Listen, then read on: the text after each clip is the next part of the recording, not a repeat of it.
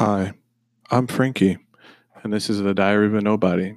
So I guess you could call me Nobody, and I guess that would make you somebody, I suppose. So this is just about a creative who's too lazy to create, you know, a child musical genius who just doesn't like making music anymore, and just someone who's gone through a lot of struggles in life and will just wants to put that out for the world. Maybe I can help someone, maybe someone can help me.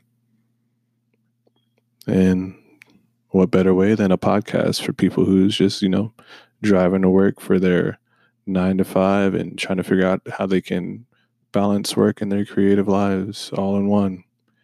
And that's my joy. Um, if I can help one person, that's all I need right there. Uh, like I said, this is Diary of a Nobody, and I am nobody. Thank you, somebody.